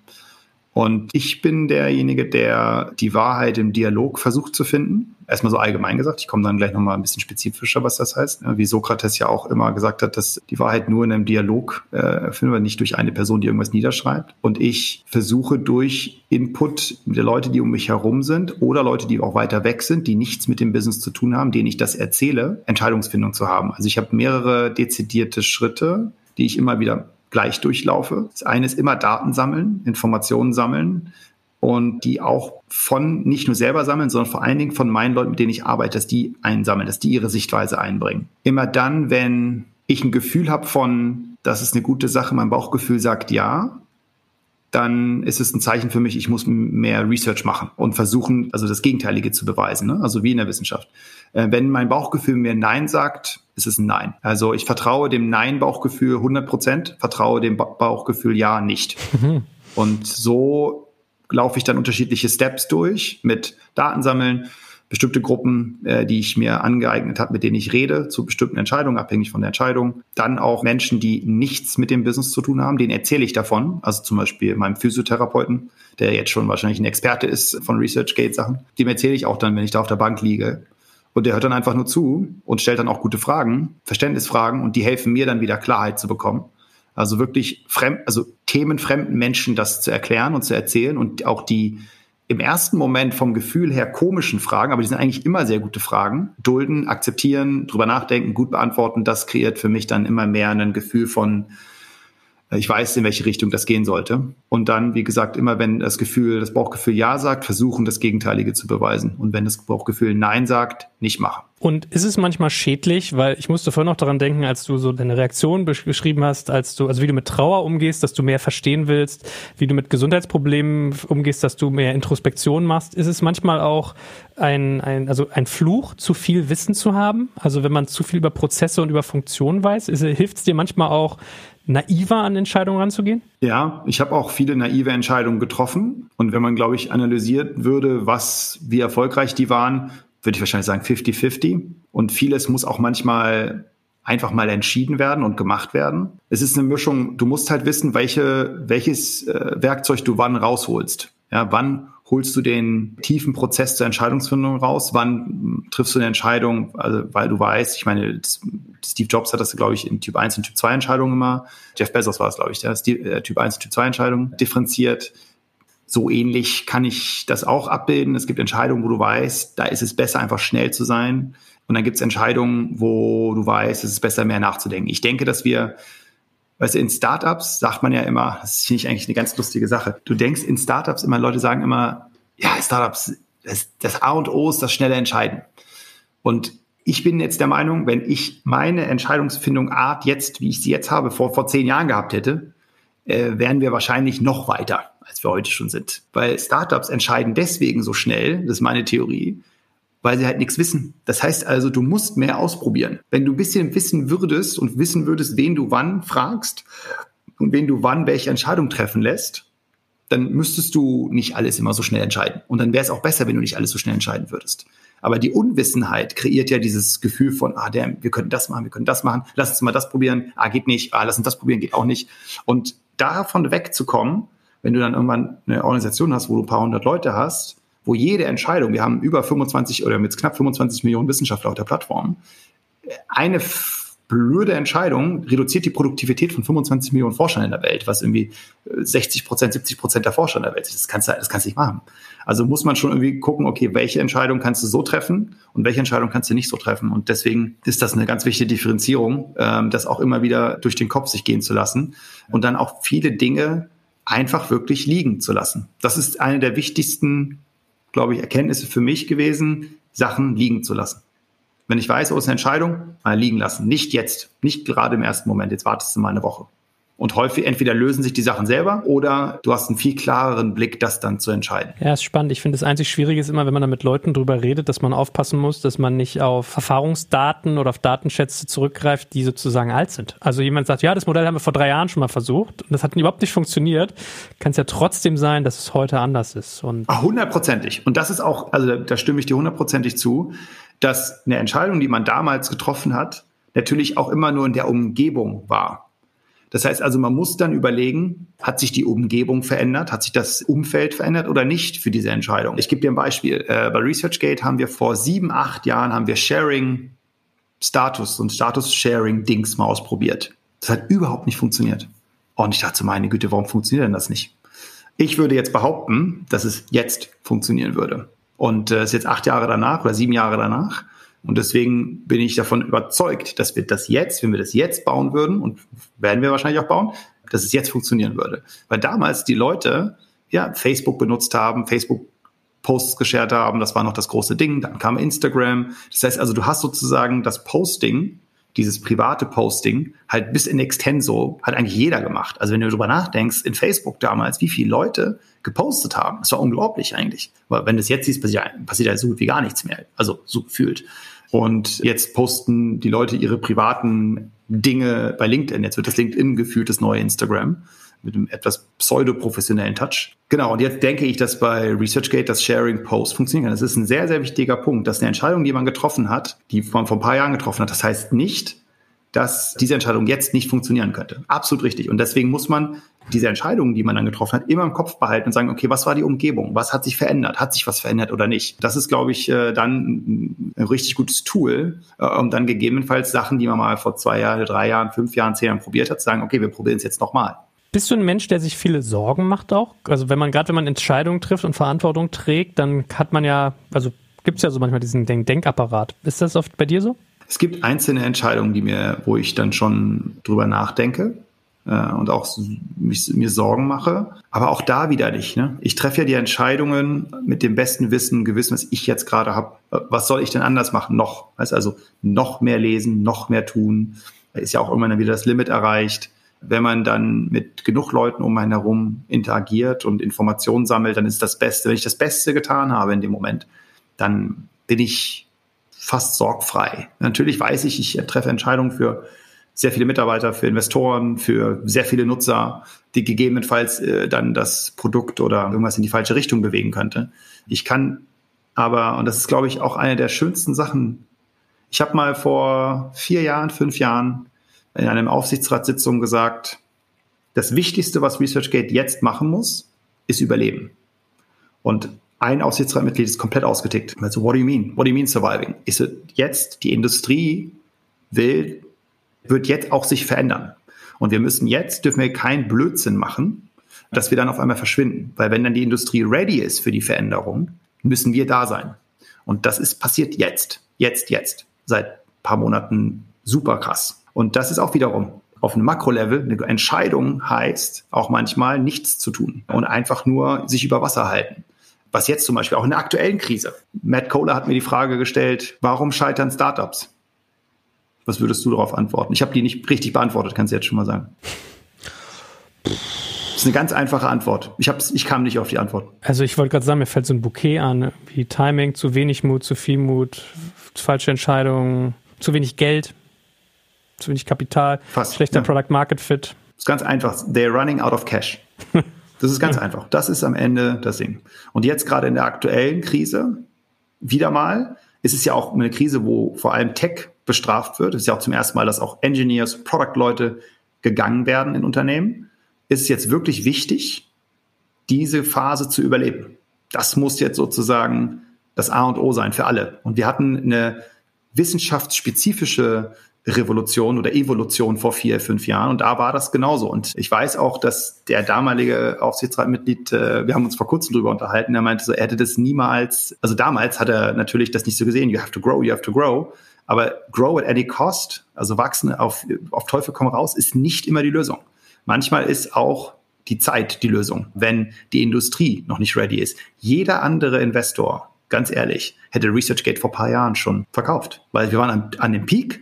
Die Industrie war aber nicht, wenn ich Industrie sage, es ist wirklich alles nicht der Wissenschaftler. Der Wissenschaftler hat ResearchGate geliebt und immer noch, aber die Industrie drumherum war nicht ready. Wir haben sozusagen den Forscher ins Zentrum der Wissenschaftsindustrie gepackt mit der Plattform, die wir gebaut haben. Ja, vorher hat der Forscher, Entschuldigung, wenn ich da kurz einen Abdrifter mache, aber ich finde es so spannend, der Forscher und die Forscherin sind ja die Entscheidungsfinder, Entscheidungsmacht in der Wissenschaftswelt. Sie entscheiden, welchen Job sie annimmt. Sie entscheidet, welches Geld sie bewerben. Sie entscheidet, welches Gerät gekauft wird. Sie entscheidet, welche Konferenz sie besucht. Sie entscheidet, welche Society, welche Gesellschaft sie beintritt. Das heißt also, du hast den Forscher, der war immer in der Position der Entscheidung, aber nicht die Welt, in der wir leben, hat den Wissenschaftler nie in diese Position gebracht, als sozusagen als die Power, die sie wirklich haben. Die waren nie bewusst, dass es so ist. Und ResearchGate hat das geschafft, das dem Forscher bewusst zu machen. Und die Industrie schneidet das jetzt auch. Und deswegen sind wir so krass am Wachsen. Und jetzt kommen wir jetzt in die zweite Wachstumskurve. Das hätten wir nicht geschafft, wenn wir nicht gewartet hätten. Und das ist manchmal das Beste, was du tun kannst, warten und überleben. Das ist ein cooler Satz. Manchmal habe ich so Postersätze nach so Gesprächen. Das wäre, glaube ich, einer. Und vielleicht so die letzte Frage für heute, oder wahrscheinlich werden sich so 3-4 Fragen daraus ergeben. Du hast mit den erfolgreichsten Geschäftsleuten des Planeten, also wirklich des Planeten zu tun. Ja, was du meintest, Peter Thiel, Matt Cohler, Bill Gates. Wie beschreibst du die jemand anderem? Wenn du die anguckst, was sind die Merkmale, die diese Menschen haben, die sie so erfolgreich machen? Jetzt gibt's Werbung. Aufgepasst, heute möchte ich dir einen unserer Partner vorstellen, der für dich wichtig ist, wenn du einen Börsengang planst und gut abgesichert sein möchtest. Und zwar Risk Partners, einen renommierten und führenden Spezialversicherungsmakler, der sich auf die Absicherung anspruchsvoller Haftungsrisiken im Zusammenhang mit IPOs, Dual-Listings, SPAC, De-SPAC-Transaktionen und allgemeiner Kapitalmarkthaftung im Rahmen der D&O-Versicherung spezialisiert hat. Um auf dem IPO-Projekt nicht in Haftungsfallen zu laufen, übernehmen die erfahrenen ExpertInnen von Risk Partners die verantwortungsvolle Aufgabe, die Risiken im Zusammenhang mit Prospekt- und Kapitalmarkthaftung zu minimieren und in maßgeschneiderten Versicherungsschutz zu verbriefen. Dabei liegt der Fokus gleichermaßen auf der professionellen Beratung und Platzierung der persönlichen Haftung eures Boards und der Emittentenhaftung sowie anderer wichtiger beteiligter Stakeholder wie Banken und Wirtschaftsprüfer.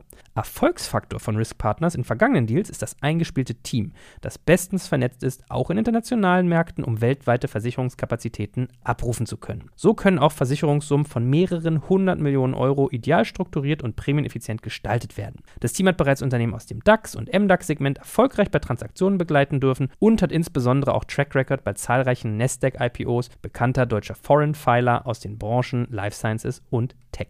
Wenn ihr also einen Börsengang plant oder auch eine Kapitalaufnahme oder Listing ansteht, meldet euch gerne bei Risk Partners. Dafür habe ich euch unter digitalkompakt.de/riskpartners in einem Wort geschrieben eine Weiterleitung eingerichtet für alle Fragen zu Risiken und passendem Versicherungsschutz. Und wie immer findest du alle Infos auch auf unserer Sponsorenseite unter digitalkompakt.de/sponsoren. Jetzt geht's weiter mit dem Podcast. Was viele Leute über mich sagen, du siehst ja immer nur das in den Leuten, was du in dir selbst siehst. Es ist ja ganz schwer, sich in andere Menschen hineinzuversetzen. Das ist ja fast unmöglich. Ne? Leute sagen, ja, kann ich, nee, kannst eigentlich nicht. Weil du lebst ja nur dein eigenes Leben. Du weißt, wie du dich fühlst. Du weißt, wie du auf Dinge reagierst. Und du weißt konzeptionell, wie andere Menschen reagieren. Eine Sache, die ich weiß, dass ich habe, ich kann mich für sehr viele unterschiedliche Sichtweisen begeistern. Und das sehe ich genauso auch bei all denen, muss ich sagen. Ich kann das bei all diesen Leuten, die können sich für unterschiedlichste Sichtweisen begeistern. Und begeistern heißt jetzt, begeistern ist der falsche Begriff, Sichtweisen hineinversetzen und die auch so argumentieren, dass man am Ende sagen würde, ja, das macht Sinn, das sollte man tun. Und das ist etwas, diese fast schon schizophrenen, wie du von der einen Seite zur anderen Seite springst, ist etwas, was du, finde ich, in so Diskussionen siehst. Die Variabilität an Sichtweisen, die diese Menschen an den Tag bringen. Das ist etwas, was alle gemein haben. Meinst du damit sowas wie Empathie oder meinst du damit sowas wie Offenheit, Flexibilität? Wie würdest du das, also ich versuche da gerade das so zu greifen. Oder vielleicht hast du ja mal so eine typische Aufsichtsrat-Beispieldiskussion im Kopf. Ja, also du hast, wenn du im Aufsichtsrat bei uns jetzt so sitzt, merkst du, dass du, also die Kunst ist ja, dass du unterschiedliche Sichtweisen hast und diese unterschiedlichen Sichtweisen wirklich versuchst zu verstehen. Also wirklich zu sagen, was ja wirklich schwer ist, aber trotzdem, du sagst, okay, ich möchte jetzt wirklich mal, wo kommt die Person her? Und die erste Reaktion bei uns ist immer so, nee, stimmt nicht, sondern eher zu sagen, ich höre jetzt mal richtig zu und versuche das wirklich mal, das ist eine Sache, die ich hätte mal ein bisschen besser machen sollen, als ich noch jünger war, zuhören, wirklich dieses Gefühl von, okay, wo kommt die Person her? Was macht sie jetzt? Was will sie in dem Umfeld jetzt? Oder was ist der? Und wenn man das hinbekommt und das auch kurz dann immer durchdenkt bis zum Ende, dann trotzdem noch die nächste Meinung sich anhört bis zum Ende. Das sehe ich bei erfolgreichen Geschäftsleuten, wie du sie jetzt genannt hast, oder Businessleuten, mit denen ich gearbeitet habe. Das können alle Geschäftsmänner und Frauen, mit denen ich gearbeitet habe, die alle erfolgreich sind. Das würde ich sagen, dieser Switch von der Sichtweise, also Empathie wird ja in 3 Teile aufgeteilt. Es ist eine emotionale, eine kognitive und eine Compassion. Und ich würde sagen, eine sehr starke kognitive Empathie.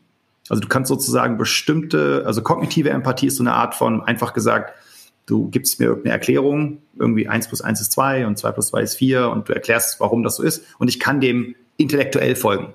Dann kann ich mich in dich hineinversetzen. Eine starke kognitive Empathie siehst du eigentlich bei allen. Emotional auch, aber ist vielleicht auch wichtig, um dann die Auswirkungen zu verstehen. Aber erstmal nur, wie kommen die Leute überhaupt zu dem Punkt? Wie kommen sie zu dieser Entscheidung? Und da ist immer eine Mischung aus beiden sehr wichtig, aber diese eine sehr starke Sichtweisenveränderung ist wichtig. Und ich glaube, wie gesagt, es ist schwer in Worte zu fassen, aber diese Sichtweisenveränderung, dass du es aktiv machst, dass du dich zwingst, es zu tun, das siehst du bei all diesen Leuten. Was würdest du so noch als ihre Individualstärken betrachten, wenn wir jetzt mal uns die 3 angucken? Also du hast gesagt, Matt Cohler ist der wertvollste Mensch in deinem Leben, jetzt so auf business-intellektueller Ebene. Was macht ihn so besonders für dich? Matt ist wahrscheinlich, die Mischung aus emotionaler und kognitiver Intelligenz bei ihm ist halt unschlagbar. Die Erfahrungen, die er gemacht hat, er hat wahrscheinlich der Einzige, der mit die 2 größten Netzwerke dieser Welt aufgebaut, LinkedIn mitgegründet und dann zweiter Mitarbeiter bei Facebook gewesen, Investor bei Instagram gewesen, bei Asana. Er hat sozusagen alles mal gesehen, von ganz klein bis ganz groß. Und er kann sich aber in alles extrem gut hineinversetzen. Und immer dann, das habe ich jetzt auch gelernt, wenn ich aus einem Meeting bei ihm rausgehe und mich schlecht fühle, weil ich denke, irgendwas habe ich nicht verstanden, dann muss ich weiter bohren. Dann ist genau das, was mein Wachstum gerade ist. Und früher habe ich da immer eher so drüber hinweg geschaut und gesagt, ja, ich weiß schon, was ich tue, aber nee, es ist Blödsinn. In vielen Fällen weiß er es dann doch besser. Man muss einfach mal hinhören. Ja? Natürlich muss man das immer auf den ResearchGate-Case dann anpassen, aber trotzdem, der weiß so viel. Und diese Kombination aus emotionaler und kognitiver Intelligenz, die er wirklich hat, unglaublich hat und auch ich auch zu ihm gesagt habe, es gab ja Phasen, wo ich als CEO nicht performt habe. Und er hat gesagt, ich wusste, ich musste dich einfach machen lassen. Ich habe darauf gewartet, dass du zu der Erkenntnis kommen wirst. Und er hat eine sehr unglaublich feine Art, Menschen auf den Weg zu bringen, ihre eigenen Entscheidungen zu hinterfragen und dann auf den richtigen Weg zu kommen, ohne eine autoritäre Art. Weil das funktioniert am Ende des Tages eh nicht. Aber diese Menschen sind so gruselig, die sowas können, ne? Ja. Also wenn die sagen, ich wusste ja, dass du bei A bist und dass du über den Umweg über B und C gehen musst, aber ich habe dann einfach bei D auf dich gewartet. So. Genau, richtig. Alter. Die stehen dann da an der Stelle mit dem Kaffee. Das ist echt hart. Wie kommuniziert ihr miteinander? Schreibt ihr euch öfters? Macht ihr so Sprachnachrichten-Bingo oder hast du echt nur harte Meetingkultur mit dem? Wie ist es bei euch? Kombination. Wir haben One-on-Ones einmal im Monat mit all meinen Aufsichtsratmitgliedern. Ich habe ja jetzt vor kurzem ist Ralf, der erste Deutsch-Amerikaner, in unser Board gekommen, Ralf Kunz von Co-Invest. Und ich muss sagen, der hat auch sehr viel in mir hervorgerufen. Und der hat einen Satz gesagt, der hat wirklich auch mein Leben verändert. Er hat gesagt, du brauchst um dich herum operative Exzellenz. Und das ist ich bin in Operations nicht gut. Kenne ich das Phänomen.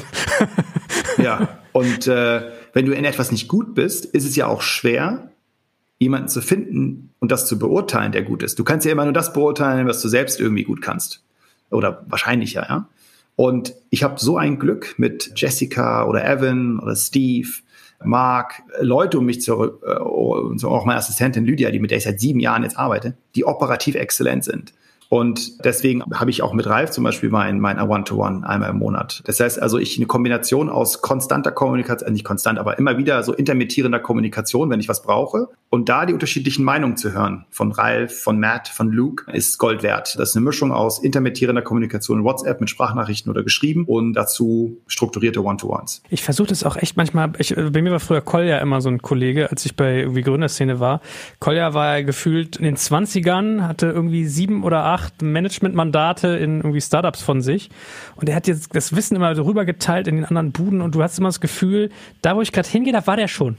Was aber gar nicht sein kann. Und ich finde es manchmal ist eine unglaublich faszinierende Fähigkeit, dass solche Menschen, die irgendwie 40 Themen sehen, halt auch wirklich ihre Learnings draus ziehen und die adaptiert anwenden können und dir dann so eine Anleitung geben können. Geht es auch so? Also ich weiß manchmal nicht, wie die das machen. Und die, mit denen du da abhängst, die sind ja nochmal 3 Ebenen über uns allen hier in Deutschland, ja. Ja, ich glaube, der Trick ist, was ich auch für mich rausgefunden habe, ist ja, man sagt ja immer so Learning aus Failure. Und ich finde, aus Failure kannst du Resilienz lernen. Aber so richtig was draus lernen würde ja bedeuten, dass die Entscheidung, die du getroffen hast, die dann zu dem Failure geführt hat, eine binäre Entscheidung war. Weißt du, das würde ja bedeuten, jetzt kannst du was draus lernen, jetzt kannst du auf jeden Fall zurückgehen und sagen, jetzt war es nicht A, jetzt machst du einfach B. Aber wir wählen ja immer aus A, B, C, D, E, F, G. Es gibt 1000 Möglichkeiten, wie man Dinge machen kann. Ich sage immer, wir müssen aus dem, wenn wir gewinnen, müssen wir reingucken, was haben wir da anders gemacht? Was war anders? Weil da hat es ja funktioniert. Da sind ja ganz viele Faktoren zusammengekommen. Das müssen wir analysieren. Und aus Fehlern können wir Widerstandsfähigkeit, da gucken wir auf den Prozess. Haben wir den Prozess richtig gemacht? War der Prozess zu der Entscheidung gut? Weil das können wir verändern. Wir können aber jetzt nicht verändern, dass das jetzt nicht geklappt hat, weil entweder die Zeit war nicht die richtige, wie du vorhin richtig gesagt hast, oder es gab nicht das Geld oder was auch immer. Aber das macht es zu einfach, wenn man immer diesen Satz, ich höre es ja überall an jeder Ecke, man lernt aus Fehlern. Aber das ist halt meiner Meinung nach zu einfach gedacht, sondern man muss wirklich viel mehr investieren in, warum hat ResearchGate funktioniert die ersten 5 Jahre? Warum? Warum ist ResearchGate ein Erfolg gewesen? Es gab 40 Konkurrenten, die haben auch, sogar Peter Thiel, das vergessen ja viele Leute, hat in unseren Konkurrenten investiert, bevor er in ResearchGate investiert hat. Und dann hat er ja in uns investiert, nachdem Lab-Meeting, hießen die damals, untergegangen ist. Man muss wirklich dann reingehen, meiner Meinung nach, und verstehen, wie haben die Erfolge funktioniert, wie ist das reproduzierbar, wie können wir die Prozesse wieder anpassen, dass man häufiger in eine gute Situation kommt. Wie tickt denn Peter Thiel so? Also wenn ich mir den angucke, du hast vorhin gesagt, Matt Cohler hat einen guten Ausgleich zwischen Empathie und Intelligenz. Ich habe festgestellt, je höher Menschen auf der IQ-Ebene gehen, desto niedriger gehen manche von denen auf der EQ-Ebene. Also die werden irgendwie relativ stumpf, das wird sehr sachlich. Da würde ich den ehrlich gesagt auch einschätzen.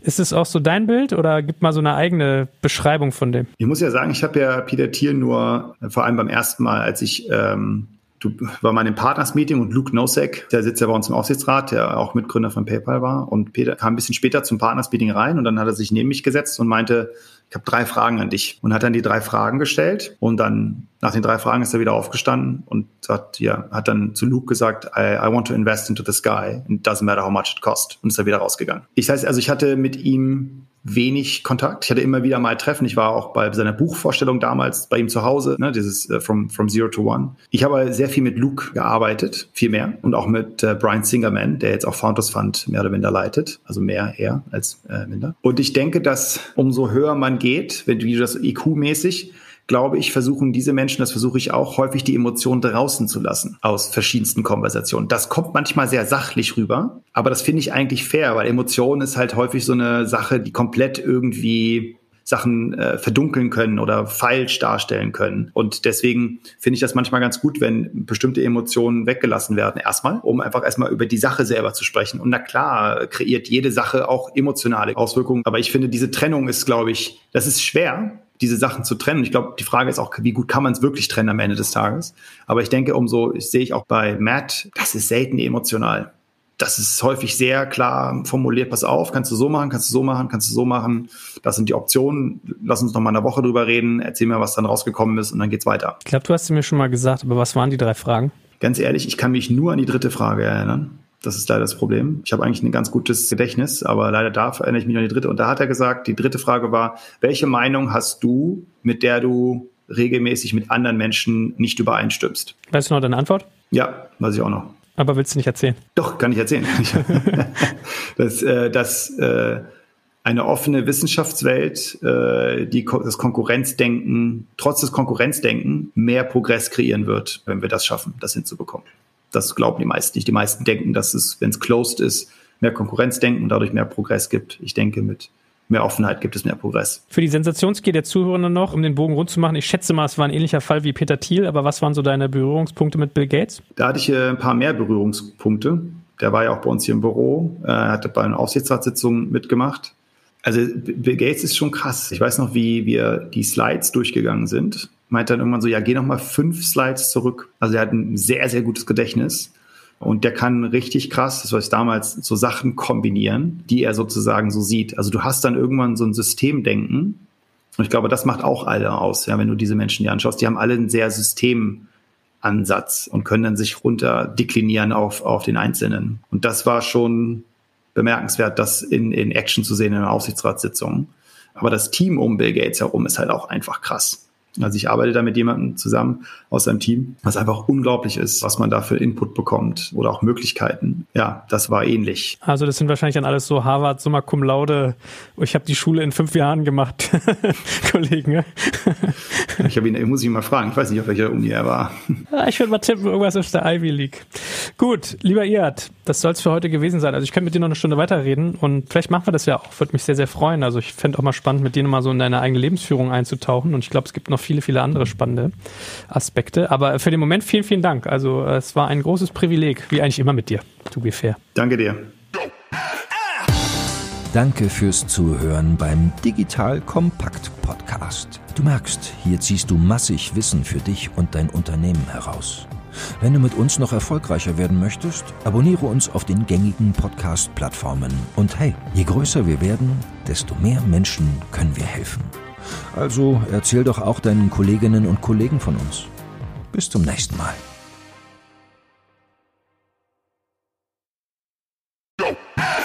Jetzt kommt ein kleiner Werbespot. Aufgepasst! Wusstest du, dass HR-Teams heutzutage mit mehr Aufgaben denn je konfrontiert sind? In der aktuellen Studie HR-Trends, die Zukunft der Personalarbeit 2024 von Sage, wurden HR-Teams aus 7 verschiedenen Ländern und über 20 Branchen befragt, um top aktuelle Insights in der Entwicklung des Personalwesens zu geben. Sage entwickelt HR-Tools und Software für dein Unternehmen, um Lohnabrechnungen, Personalmanagement, Buchhaltung und mehr zu vereinfachen. So, und die Studie von Sage zeigt unter anderem, dass ganze 91% der HR-Teams angeben, dass ihre Arbeitsbelastung im letzten Jahr zugenommen hat, aber gleichzeitig glauben 79% der Befragten, dass Automatisierung ihre Prozesse zukünftig verbessern und Zeit sparen kann. Ebenfalls spielt auch KI eine große Rolle. Derzeit nutzen etwa 1/3 bereits Chatbots wie ChatGPT in ihren Prozessen und ca. 3/4 der PersonalleiterInnen sind sich bereits sicher, dass KI die Arbeitsweise im HR revolutionieren wird. Du merkst, die Studie ist vollgepackt mit Statistiken, überraschenden Erkenntnissen und Tipps für HR-Führungskräfte, die vorankommen wollen und zeigt eine Momentaufnahme der sich stetig wandelnden Rolle von HR heute. Am besten schaust du dir die Studie HR-Trends, die Zukunft der Personalarbeit 2024 selbst an. Unter digitalkompakt.de/Sage, S-A-G-E, kannst du sie dir komplett kostenlos herunterladen. Und wie immer findest du alle Infos auch auf unserer Sponsorenseite unter digitalkompakt.de/Sponsoren. Werbung Ende.